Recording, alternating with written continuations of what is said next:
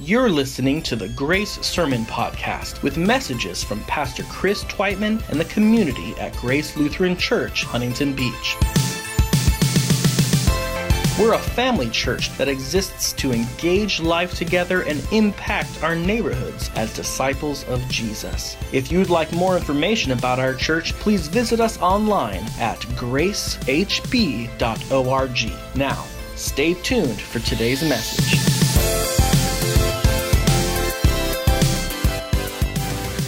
A little different than the last service. I'll look around the room and I see some people who might relate to this, but I grew up in a world without the internet and streaming television. I think a couple of you know what I'm like. That was my TV growing up. Does anyone else have a TV like this growing up, something like that? All right, good. Okay, I'm, I'm among friends. When I grew up, it's like in my day, when I grew up, there were three major television networks, three local networks, and the PBS channel. That was it, man. That was, those were your choices. And if you were like me, we had one television, having more than one television happened a little bit later, kind of a luxury. We had one television, and since we had one television, what was on that television was dictated by my father. Anybody else? That's how it worked in your house? Dad had on, that's what you were watching. As a result, I was forced to watch shows I did not want to watch at the time. But now, ironically, they are among my favorites to tune into as an adult. And this is one of those shows.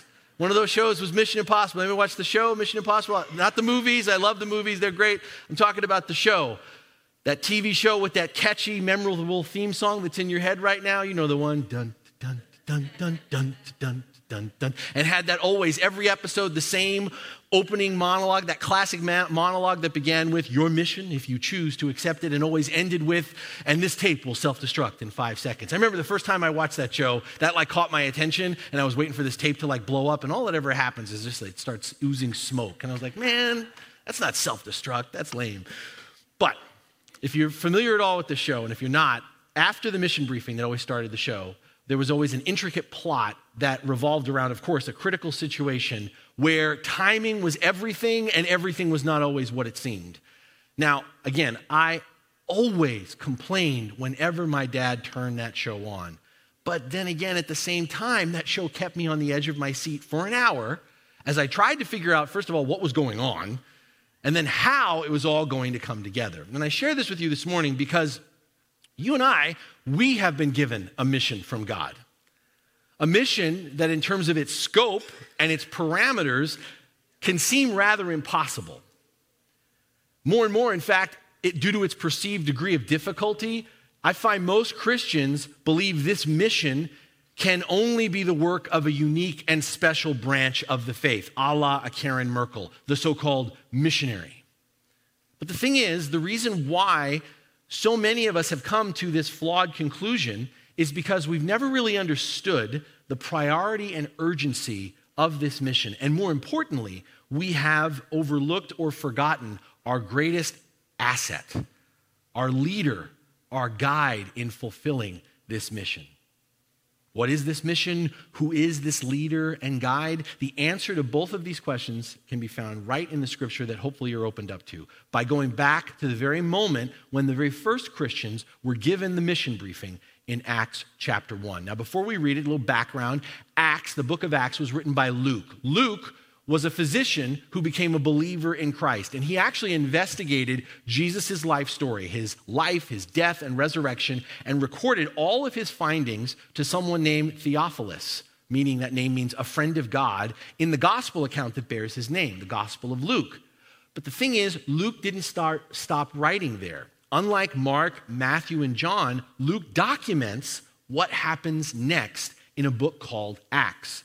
It's in fact one of the Bible's rare sequels, as the book of Acts, if you look at it, picks up right where Luke's gospel ended. And so, what we're about to read in these opening words is first a brief recap of what happened before, and then we're going to hear our mission briefing as followers of Christ. It's going to be laid out for us. So, it's going to be on the screen. You can read it there, or you can read along in your Bibles. Luke writes, in my former book, Theophilus, I wrote about all that Jesus began to do and teach until the day he was taken up to heaven after giving instructions through the Holy Spirit to the apostles he had chosen. After his suffering, he presented himself to them and gave many convincing proofs that he was alive. He appeared to them over a period of 40 days and spoke about the kingdom of God. On one occasion, while he was eating with them, he gave them this command Do not leave Jerusalem, but wait for the gift my father promised, which you have heard me speak about. For John baptized with water, but in a few days you will be baptized with the Holy Spirit. Then they gathered around him and asked him, Lord, are you at this time going to restore the kingdom of Israel? He said to them, It is not for you to know the times or dates the Father has set by his own authority. But you will receive power when the Holy Spirit comes on you, and you will be my witnesses in Jerusalem and in all Judea and Samaria and to the ends of the earth. This is the word of the Lord. Thanks be to God. So, we are in the midst of this sermon series that's centered around increasing our awareness and appreciation of the person of the Holy Spirit. Over these last few weeks in particular, we've been looking with some detail at the roles or main activities of the person of the Holy Spirit. And so far, this is what we've looked at. We looked at how the Holy Spirit gives us life, Last week, we looked at how the Holy Spirit enhances or transforms our lives. And today, we are going to reflect on the third and perhaps most important work of the Holy Spirit, which is sharing or extending life, the life of the risen Christ, to others. Now, as we've just read, Jesus outlines a mission to be accomplished. It's right there again on the screen. You will receive power when the Holy Spirit comes on you, and then here it is. Here's our mission. You will be witnesses in Jerusalem, in all Judea and Samaria, and to the ends of the earth. This mission, as you probably know, which is also quoted at the end of the Gospel of Matthew, is what is commonly referred to as the Great Commission that those who follow Jesus will be witnesses of the gospel through sharing and extending the life of Christ offers us to others. Now, here's the thing lots of Christians, I find, view the Great Commission as something we do for Jesus. The Great Commission is something we do for Jesus. You know, it's like Jesus did his part. Come on, guys. He did all the heavy lifting, the cross, and that whole resurrection thing. And now it's time for us to do our part, to spread the good news far and wide about Christ. But that's a really flawed, believe it or not, sounds good. That's a very flawed understanding of what Jesus gives to us here. And to highlight that, listen again to how Luke himself in reflecting back on this, frames his understanding of our mission from the very beginning of this chapter. Look at what he writes here. In my former book, Theophilus, I wrote about all that Jesus began to do and teach until the day he was taken up to heaven. This is an intentional word choice by Luke. Because what Luke understood, what we need to understand, is ours is not a new mission, something we do for Jesus.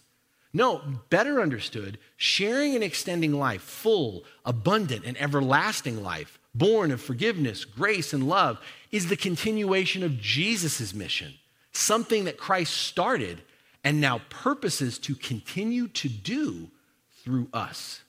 I mean, in many ways, that's the main reason why we are given the gift of the Holy Spirit. I mean, and, and this is important. If we stopped our, what, what, we, what the Bible tells us about the Holy Spirit these, over these last two weeks, the Holy Spirit gives us life, the Holy Spirit enhances our lives or transforms our lives, then we would walk away with this idea well, the Holy Spirit is just, you know, a personal life coach. But that's not it. The Holy Spirit is not just our personal life coach so that each of us can live up to our potential, find our contentment and satisfaction, and just stop there. That's all accurate, accurate, accurate. But that's not where it stops. No, the Holy Spirit works in us in order to work through us. The Holy Spirit gives us life, yes. The Holy Spirit gives us this life and the life to come. The Holy Spirit enhances and transforms our lives here and now, not just for our own benefit, but ultimately for the benefit of others. To put this another way, the primary work of the Holy Spirit, you could say, the one that unifies all the others in one great purpose, the primary work of the Holy Spirit is to complete the mission of Christ.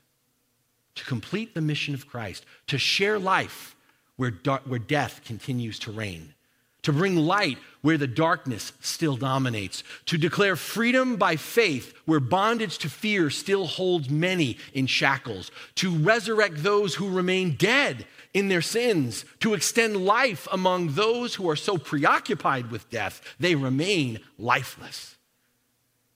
The primary work of the Holy Spirit is to complete the mission of Christ. And it's not surprising that this is exactly how the mission unfolds in the next chapter of Acts. As the Holy Spirit, chapter 2, as the Holy Spirit arrives and gives birth to the new earthly body of the risen Christ, otherwise known as the church.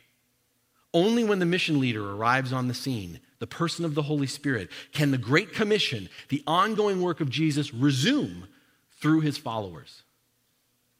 What's so interesting, we throw that word church around a lot, this, this thing, this entity that is created on Pentecost. We throw that word church around a lot. But if you actually look, and you've probably heard this before, the Greek word that translates into our English word church is this word ecclesia. Ecclesia. And breaking this word down as it does on this slide, there's two parts to this word. There's the word, the participle ek, which means out of, and klesia means, it's from this verb kaleo, which means to call out. And so this, uh, it's this literal translation is the called out or the called out ones. That, that's what our word church tries to encapsulate, and it just doesn't do, do it justice. Because this idea is that we as the church have been called out. We have been called out of where we once were. We have been called out of how we once lived. We have been called out to a, our shared mission as Christians to get up and go, to follow Jesus, to follow the Spirit in sharing and extending the gospel, the life of Christ to others. In other words, despite how we often use and speak in terms of the church, the church isn't a place to visit. It isn't something to sit through. The church isn't an institution. The church is a movement built around a mission. Yet many of us will speak about what we're doing right now as church. We're going to church, we're doing church. And what I want you to understand is this isn't church. This is not at all what the Holy Spirit envisioned or what the Holy Spirit comes to give us, which again, there's a place for what we're doing, but this isn't the church. What's church is when we go out on the move, when we're out moving together on mission for God. This is us actually taking a break from what we're supposed to be doing, from what we're supposed to be about. And yet, for many of you, that is not how you think of it at all. You think, I went to church, I did church, we were, we're the church. See, and it's so interesting. Why is this so hard for us to grasp? That why do we think this way that the church is an institution rather than thinking of the church as a movement built around a mission? And I'm going to suggest to you the reason why it's so difficult for us to remember, so difficult for us to actualize, is because we've stopped letting the Holy Spirit inform and remind us of what the mission of Jesus Christ is all about. What is the mission of Jesus Christ all about? I find that if you ask the average Christian, and you can test this out with someone else, or you maybe even can process for yourself, self reflect. When you ask the average Christian, what is the mission of Jesus? The answer you typically hear, sort of the boilerplate response, goes something like this Well, the mission of Jesus? Sure, Jesus came on the cross to forgive our sins so that we might have eternal life. That's the mission of Jesus. Now, while that is most certainly true, all of that is true, here's the thing it's not the full story, not by a long shot. I want to be really clear about this. All of history revolves around the work of Christ. His death on the cross and resurrection from the grave accomplished the whole work of our salvation. There is nothing our human effort can add to that work. However, in giving us the Great Commission through the person of the Holy Spirit, without us deserving it or earning it, Jesus graciously brings us into his work of salvation, of sharing and extending his life to others. And the parameters of this mission are so much more than just clearing the ledger of our past or securing the destination of our future. It's more than just the forgiveness of our sins and the promise of eternal life. Yes, it is all that. But the good news doesn't stop there. Changing this present life that we are living is also part of the mission of Jesus. We are given a new identity here and now to live into thanks to Jesus for the world, for all of us in Christ, we are being made now into new creations. This is the fullness of the mission of Jesus. And the beginning of this transformation of our character and our habits, of our words and our actions, the beginning of this transformation of how we live in community together, how boundaries are broken down and unity is achieved in the midst of such great diversity, is what unfolds in the second chapter of Acts and continues onward through the end of the book. My friends, it's not a coincidence that the Holy Spirit arrives on Pentecost of all days. Pentecost was the culmination, the celebration of the spring harvest. The Holy Spirit is given on Pentecost to begin to harvest what Christ's death had purchased. The Holy Spirit is given on Pentecost to begin to harvest the fruits of his resurrection whole, full, everlasting life for the world. It is not a coincidence when the Holy Spirit preaches for the first time on Pentecost, as all the nations of the known world at that time are represented in Jerusalem. It's also not a coincidence that the Holy Spirit happens to speak simultaneously in all of their various languages through the disciples of Jesus who were gathered there. Because this reinforces both the message and the mission of the gospel as not merely something for Israel, but for all nations. My friends, Jesus' mission was never simply about getting individuals right with God. Jesus' mission always aimed to bring the reality of God's kingdom on earth as it is in heaven, to gather all nations, to restore all creation back to God. That is the mission we have been graciously invited and empowered to enter into. I mean, and that's why when you go beyond Acts and start to read some of the letters of the New Testament and, they, and the writers who are kind of reflecting on what just happened, and when I mean what just happened, I don't just mean the cross, the resurrection, and the ascension. I'm talking about Pentecost as well. As they're reflecting on what just happened, they will start to say things like this You know, when you stop and think about what just happened, it used to be that people had to go to Jerusalem, to the temple, to encounter the presence of God. And in the past, encountering the presence of God could be too much to handle. It could often resulted in fear and death for humanity. I mean, even angels still cover their faces before the presence of God. But what just happened with the coming of Christ? Everything changed. We could look into the face of God and not only find life, but forgiveness, healing, and hope. But what just happened with Pentecost, with the thing is, with Jesus, with the person of Jesus, the mission remained local. Did you ever think about that? As great, as amazing, as astounding, as fantastic as the incarnation is that God came to us in the person of Jesus Christ, with the person of Jesus, the mission remained local. And what I mean by that is wherever Jesus geographically was at that moment, right? But with the coming of the Holy Spirit, what just happened? The mission became global as the presence of God goes to where the people are. As through the Holy Spirit, Paul and Peter will write, we, we become the living temple of the Lord. As the very presence of Christ dwells and resides inside broken and weary people like us, making us alive so we can bring life, His life, to others to all the people of the world. That are the full parameters of the mission. And when we stop and we unravel this and we come to understand the full scope of the field of the mission we have been given, it's easy to feel daunted and uncertain about the task before us. But again, we must always remember we do not work alone.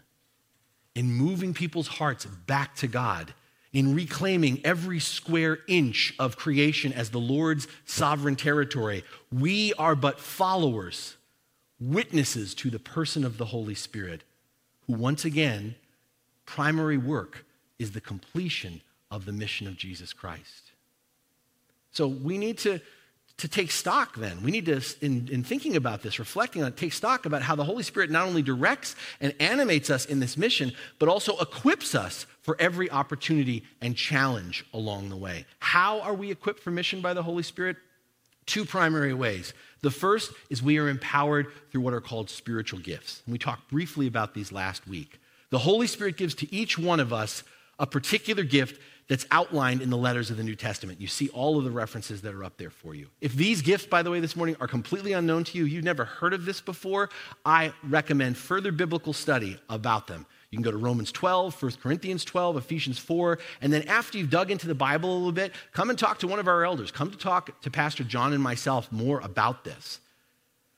But I suspect that all of us have had some exposure to this idea of these gifts that the Holy Spirit gives us. And so, for the rest of us who maybe we've not, we're not hearing this for the first time, if you've heard of these spiritual gifts before, but haven't exercised yours, my question for you is what are you waiting for? What are you waiting for? And when I've asked that question sometimes, when this topic kind of comes up pastorally with others about spiritual gifts, and, and oftentimes people will say, Well, yeah, I was told this is the spiritual gift I have, or this is, and I'll go, and I'm like, Well, are you exercising that gift? Well, no. And I go, What are you waiting for? What I find Christians kind of who aren't exercising their spiritual gifts fall into one of two camps. Either one, they're hung up on not fully understanding that gift and they're like waiting for like a lightning bolt to come and all of a sudden make them under fully understand the gift. And what i want to tell you on that one is understanding comes by actually just putting yourself out there and experience. It's like life. But then some the other thing i come across is sometimes christians don't like the particular gift they've been given by the spirit. And it's like charlie brown i got a rock you know or something like that. And I want to frame this, how we often think about the spiritual gifts in a different way so we don't get hung up on these two things. And the way I want to do this is uh, by way of sort of a, a mental exercise. Imagine that we were all going to build a house together. Say like a habitat for humanity build. We're, we are all going to right now build a house together and we would assemble as a team and we'd obviously divide up the work some of us might help deal with the cement and laying the foundation. Others of us would handle the framing and the drywall. Some would deal with the plumbing and electrical. Still, others would take care of the trim, the painting, and the fixtures. And maybe some, other, some of us would do the landscaping as well. Imagine we do this, and when it's all finished, we were each lined up and asked what our purpose was we probably would answer the question what our purpose was by repeating back whatever job we were given to do. Well, I did the cement, I, you know, I painted, I helped with the roof. And the thing is, if that was the way we answered the question of what our purpose was, we'd all be wrong. By answering back the jobs we were given to do, we didn't answer the question. The jobs that we were given to do are our roles. The answer to the question of what was your purpose, we have the same answer. Our shared purpose was to build a house. And why I'm saying this is that we shouldn't get so hung up on the particularity of the, of the spiritual gifts that we have or have not been given, or how much we understand them or don't. Because here's the thing while each spiritual gift is different, their purpose is the same. They are united by one common objective to point others to Jesus, to share the life of Christ, to extend the gospel. We have been equipped with gifts for this mission, but we also have been equipped by being empowered to prophesy. One of the things you'll notice in Acts chapter 2, when Peter, what Peter declares in this sermon he gives on Pentecost, is that the Holy Spirit has been given to those in Christ to prophesy. In fact, what Peter actually says, as you'll see on the slide in the screen, is the coming of the Holy Spirit is God's fulfillment of a promise to equip us in this way that goes all the way back to the Old Testament prophet named Joel. And so he says, God has promised that He will pour His Spirit on all people. Your sons and daughters will prophesy. And as He goes on, He says, Your young men will see visions. Your old men will dream dreams. Even on my servants, both men and women. Here's the, ki- here's the kicker I will pour out my Spirit in those days, and they all will prophesy. Now, right now, that makes most of us in this room very, very nervous you have been equipped, empowered to prophesy. And this makes us nervous because we don't properly understand what it means to be equipped by the Spirit to prophesy. We hear this word as a verb, right? Prophesy, and we understand it, we misunderstand it as the, to mean the ability to predict the future. But actually, the Greek word translated as prophesying or prophecy properly means to speak forth as in to declare the character and purposes of God. Another way of describing this is it's the idea of prophecy or prophesying is to speak the truth of God to power. To speak the truth of God in a revealing way, a revelatory way in a given moment. If you will, that's exactly what Peter is doing here in Acts chapter 2 in preaching this sermon through the Holy Spirit. I mean, think about what just happened. A violent wind entered the room, tongues of fire descended, people heard others speaking in their, in their languages. And in the midst of that, if you remember this story, some people are like, everybody's drunk. That's what's going on here. And Peter goes, No, filled with the Holy Spirit, he prophesies. He says, Let me tell you, I am going to speak the truth of God to power. I am going to reveal God's will in this given moment in light of what just happened. That's what Peter does. That's it.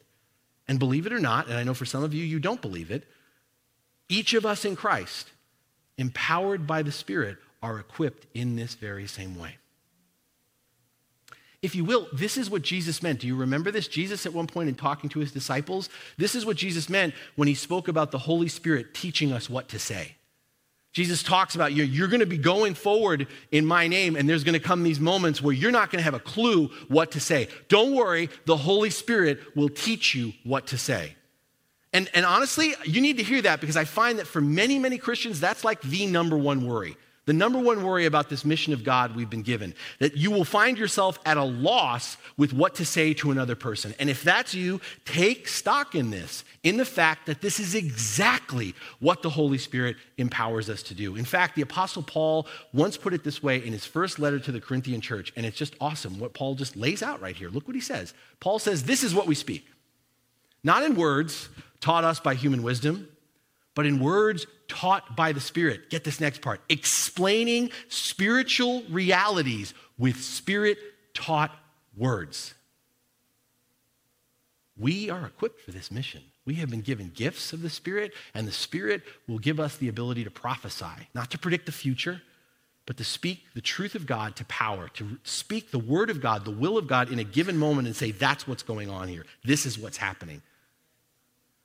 Now, I've laid this out for you, and I know that even though we might hear this, that we've been equipped by the mission, for the mission of this mission by the Holy Spirit, I'm, I'm a realist, I'm a practical guy, and I know there are still a few obstacles that we actually face in engaging this work to which we've been called. And what I want to do is I want to re- review a couple of these obstacles that I find not only I encounter, but I encounter in others in the midst of this mission that we've been called to. So here we go. Here's the first one I don't have what it takes. How many times have you anybody ever said that? You know, you hear this, I, I, yeah, yeah, but I, I don't have what it takes. I don't got it. If you've ever said, I don't have what it takes. If you're sitting there right now and you're hearing all this and going, great, but I don't have what it takes, let me give you some encouragement. Neither did the first followers of Jesus. I'm serious, think about this. Sitting in that upper room on the dawn of the day of Pentecost, were a bunch of underqualified blue collar workers who were totally unprepared and, guys, come on, ill equipped for the, what on the face of it looked to be an impossible mission. I mean, if outside of if knowing what we know, if we entered into that room and said, okay, we're going to start a movement, all right, we're going to do some interviewing, and, and you interviewed everybody in that room, these are not the people that you would have start your movement for you. So, how many years did you spend following Jesus? Uh, three? Oh, great. Yeah, okay. And when he did his biggest work, you know what he came to do when he went to the cross? Where were you guys? Oh, we ran for cover, we were hiding. Uh, uh, and when he was resurrected, were you guys? Oh, no, actually, we heard about it from some other people first. Um, yeah? Oh, great. Okay, well, we'll get back to you on the movement thing. Right? Would, these are not people that we would have been like, yes, let's start a movement with these people. And yet, when the Holy Spirit showed up, when the Holy Spirit filled them up, this group of men and women together became powerful prophets who turned the world upside down for Christ. Part of the reason we're here is because of what the Spirit did through them. People who didn't have what it takes on their own. Here's, here it is, guys. Guys, the, the, this mission doesn't rise and fall on your personality or personal abilities. This impossible mission becomes more than possible when and as the Holy Spirit takes up residence in us. The Spirit directs and empowers us for this mission, even as we are works in progress being transformed in Christ. And that's kind of the hang up for many of us. Like, I don't have what it takes, but when I have what it takes, you can bet I'm going to sign up for the mission. I'm in. Once I have what it takes, then I'll be there. You're never going to have what it takes. I'm never going to have what it takes. We are works in progress. Until we get taken home to glory or Jesus returns, we are not going to be all that we can be in Christ. We are works in progress. And yet, by the grace of God, even as we are works in progress, the Holy Spirit can work through us as well as in us to complete the mission of Jesus Christ. I know it sounds crazy. It, it, I, there are times when I sit here and I just go, this is nuts. And yet, Jesus said, with the Holy Spirit, get ready for this. With the Holy Spirit, we are in a better position of influence than John the Baptist was. And Jesus considered John the Baptist the finest of all the prophets. And if that doesn't grab you, the one that I still, still, how many years in ministry, how many years alive, almost 50, still gets me is when Jesus said, Guys, let me tell you something. With the Holy Spirit in you, you are going to accomplish greater works than even I have done. What? What? And yet, Jesus said, With the Holy Spirit in you, you are going to accomplish even greater works than I have done. My friends, if we've got the Holy Spirit, then we've got what it takes to fulfill this mission from God. But then there's this one. Pastor Chris, thank you for those encouraging words. I really appreciate that. It's good to know. But the thing is, I've taken a spiritual gifts class. I am actually I've studied this. And the thing is, evangelism is just not my gift.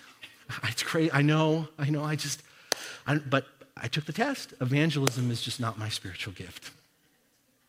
Okay, Honestly, this is one of the reasons why I really don't like spiritual gift classes. They're very, very beneficial and helpful. I don't like them because people get all fixated on like what gift they are or what not. And I can't tell you how many people they go to the class and they're like, I'm not, my gift's not evangelism. Oh, thank God. Oh, thank God.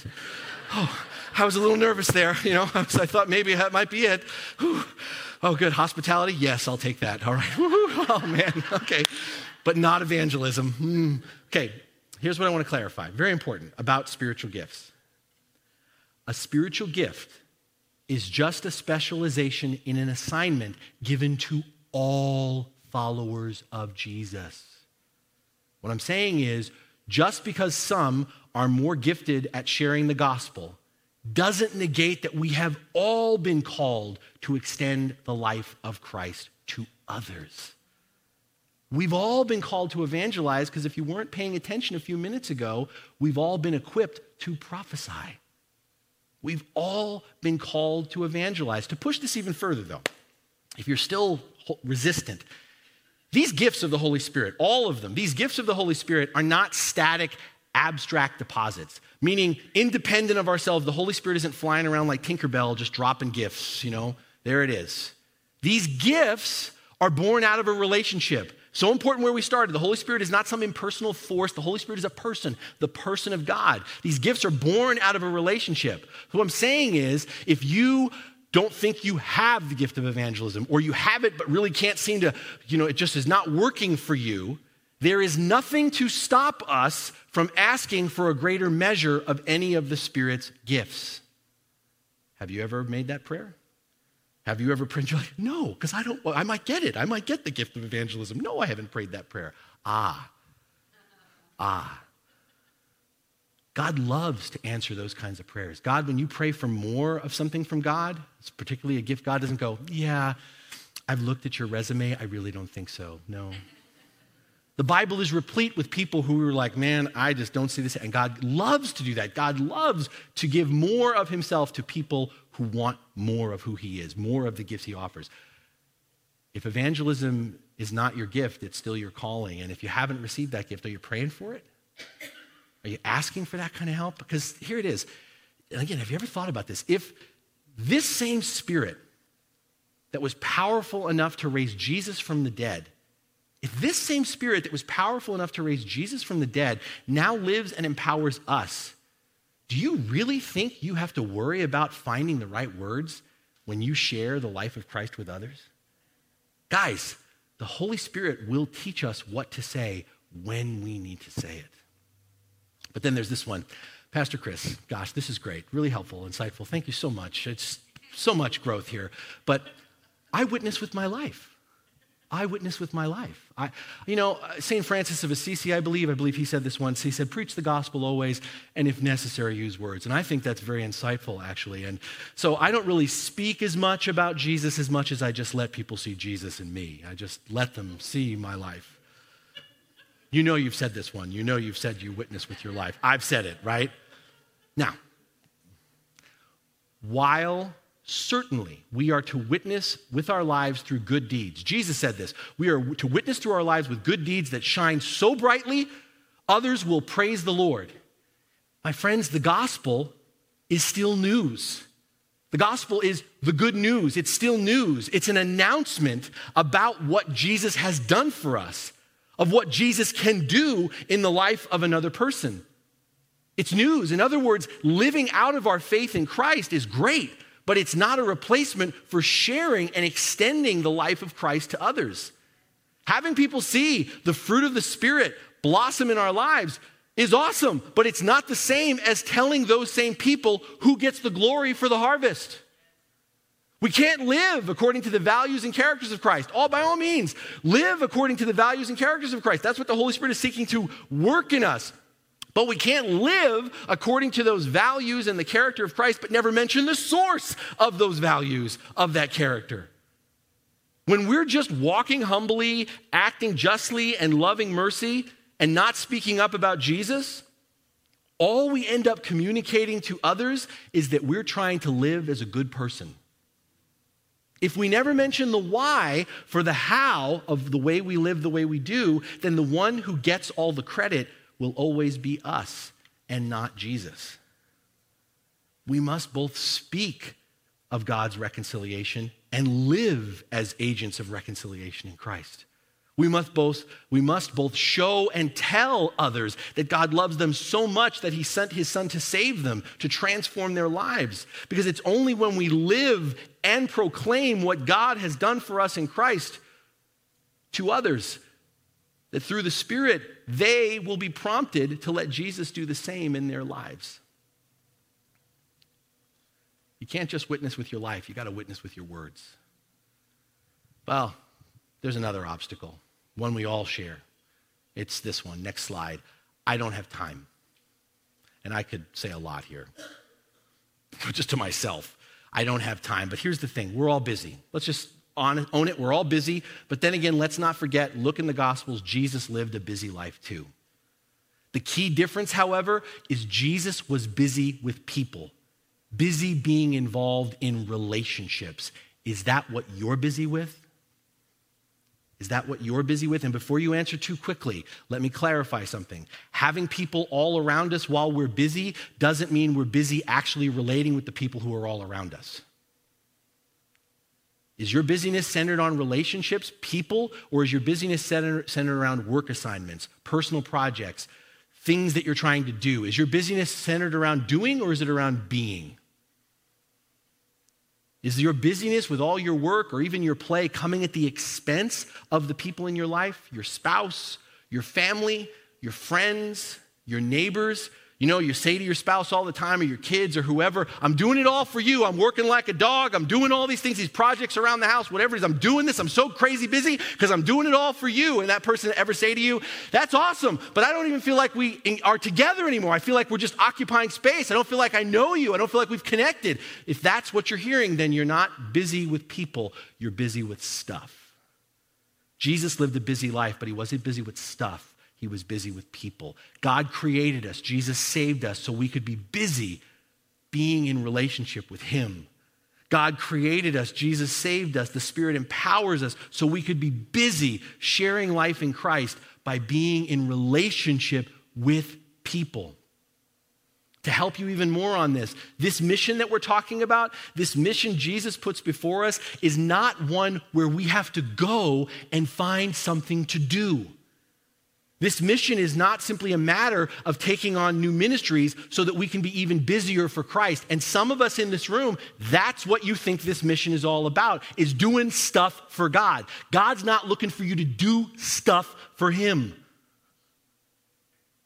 In fact, the place in which we live, where we are right now, the people that God's put before us right now, that's the context for the activity of the Holy Spirit. That's the context for our fulfilling the mission of Christ.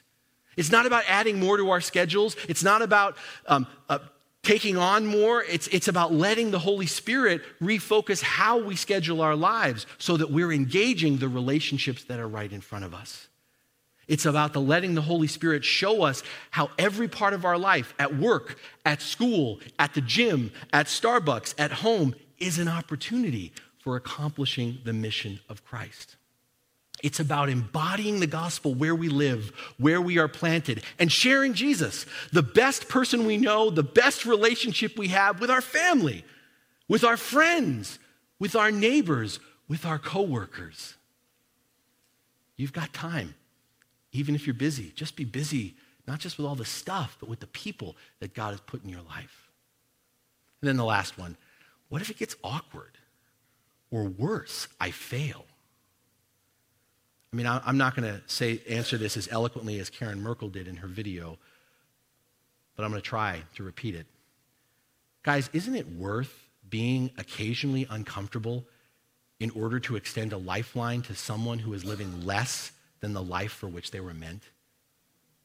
Isn't it worth being somewhat awkwardly uncomfortable for someone for whom death stands as the last word in, the, in their life, the only word they know? Isn't it? I mean, if someone, and I know you've heard this before, but it's, it works. If someone had cancer but didn't know it, wouldn't it be worth the difficult conversation to let them know they had it? And if you had the ultimate cure, I'm not just talking about a cure for that cancer, but if you had the ultimate cure for all cancer, how could any of us reconcile remaining silent even if the other person was already committed to some other form of treatment. Guys, I think that sometimes we forget the urgency of the mission we have been given, that lives are at stake.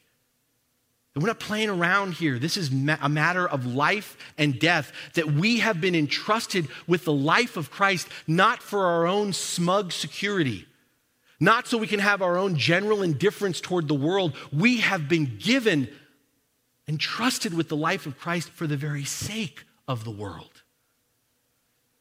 Here's the thing when the Holy Spirit fills you, when the Holy Spirit, when we are, experience the presence of the Holy Spirit in our lives, when we press into that presence, we perceive, we feel, we experience what God desires for all creation.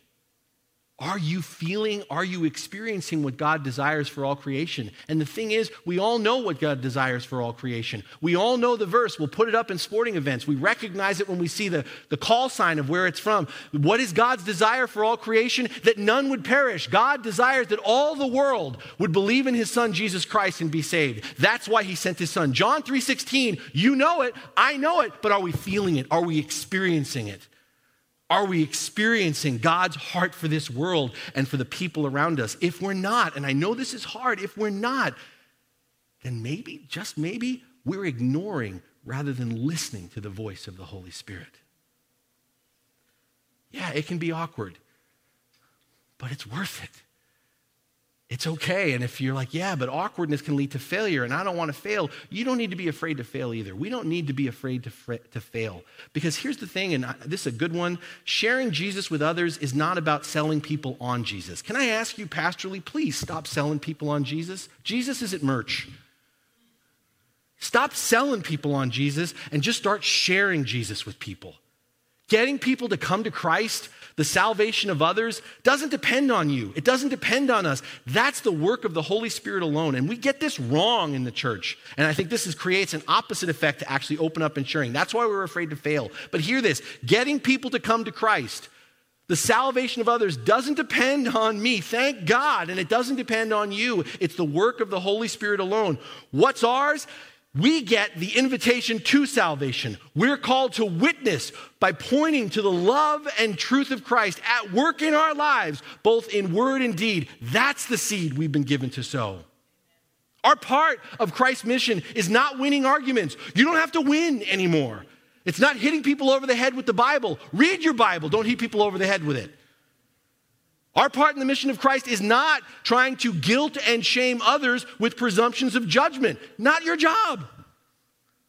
Through the Spirit and rooted in the Word, we are called to honestly share our life, our convictions, our hopes, even our doubts and fears with those around us. Our part of Christ's mission is as much about listening and caring as it is about sharing.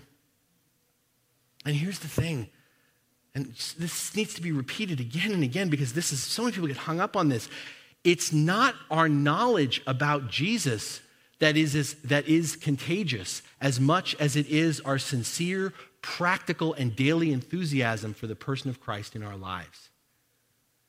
If it was just about knowledge of Jesus, then Pastor John and I would be converting people like crazy. And the Lord added daily to their number who was being saved. My God, so much knowledge. Now we believe. Where do we go to find this knowledge? Seminary, here you go. So many of you are hung up that you don't know enough. It's not about your knowledge, which is not to say that you shouldn't pursue knowledge. But your ability, the Holy Spirit's ability to work through you, is not about your knowledge. The Holy Spirit works through what's contagious is your sincere, practical, and daily enthusiasm, your excitement for the person of Christ, that relationship, the best relationship you have, the best person that you know, that people see visibly, that you talk about in your life. If you're worried about failure, let me tell you, without the Holy Spirit, you should be worried because without the Holy Spirit, we cannot hope to succeed. But with the Holy Spirit, if you're afraid of failure, know this with the Holy Spirit, we will never ultimately fail.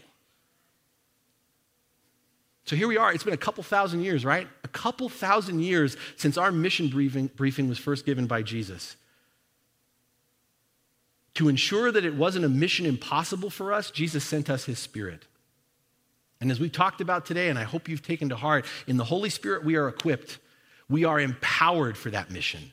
Through the Holy Spirit, we are directed to live out that mission in whatever part of the world we find ourselves. It could be somewhere across the globe, but more often than not, it's right across our street, our cubicle, our desk, our table. Our life in the Spirit and our devotion to the mission of Jesus Christ go hand in hand. There is no question Jesus wants us involved in his mission. The only question is where and how we are to be involved. And so I leave you with this question in the morning, and I really pray that you will not just let it pass you by. And the question on this next slide is where, to whom is the Holy Spirit sending and empowering you? You. Dare to answer that question today. Dare to lay it before the Lord and to pray, Lord, tell me the answer to that question today. Let us trust and expect that the Holy Spirit, if we lay that question before the Lord, will show up with power and authority and work both in us and through us, wherever and to whomever we're being led. Because, my friends, you and I, we are on a mission from God. Amen.